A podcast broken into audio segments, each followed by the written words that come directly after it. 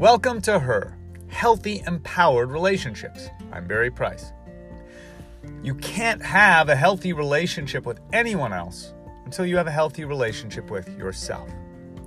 So many men lack self awareness, and so it becomes very challenging for those men to have a healthy relationship with others because they really don't know or connect closely with their own feelings. Self awareness often begins with some self examination. What am I doing? How am I feeling? Why am I feeling this way? Taking accountability is part of self awareness. Am I causing this? Am I a part of this? What could I do better?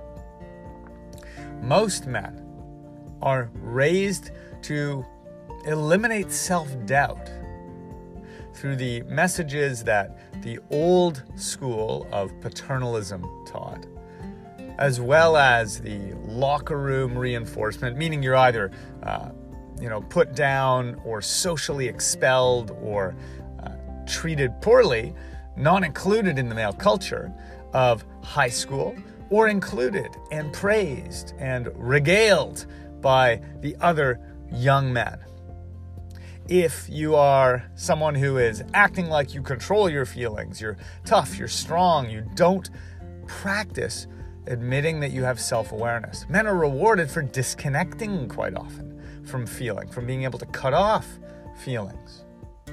Men are also generally rewarded for having an overestimation of ourselves.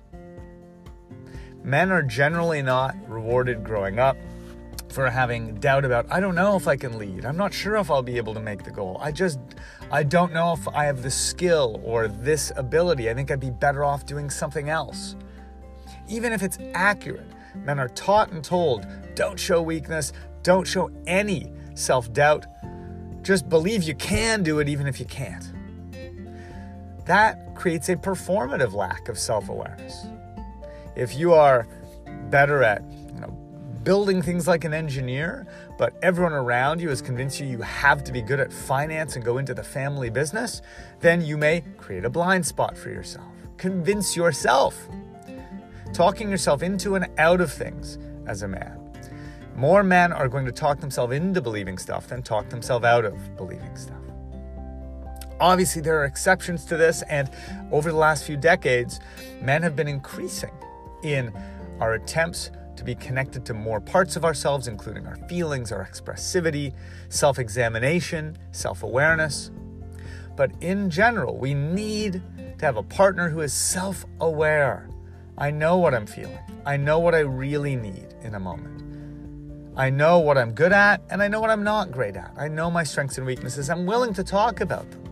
That creates an open man who's willing to talk about himself and the relationship. So, what can you do to identify this kind of man? Well, first of all, it's creating this sort of relationship with yourself. It's practicing your own form of self awareness. We all have blind spots. We all have things that we can't see because of what's called cognitive distortion. Cognitive distortion is what the brain does when it wants to either protect us from something unpleasant or convince us of something that it emotionally or for survival reasons thinks we need to believe.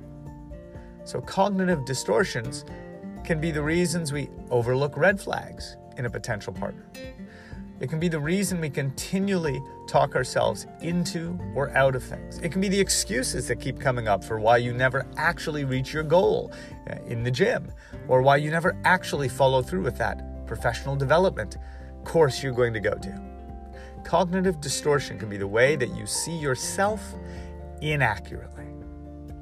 By the way, if you've been raised around people who were critical, uh, emotionally non supportive, who basically had a crappy opinion of you, then you may have learned to insulate yourself from really wanting to self examine too much because you may have too much negative self talk.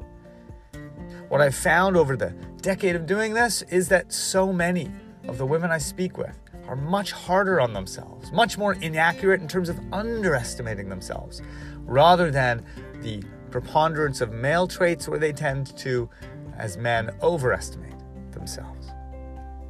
So, self awareness includes giving yourself credit where you really do deserve it, being kinder, more gentle with yourself, seeing yourself more accurately instead of underselling yourself.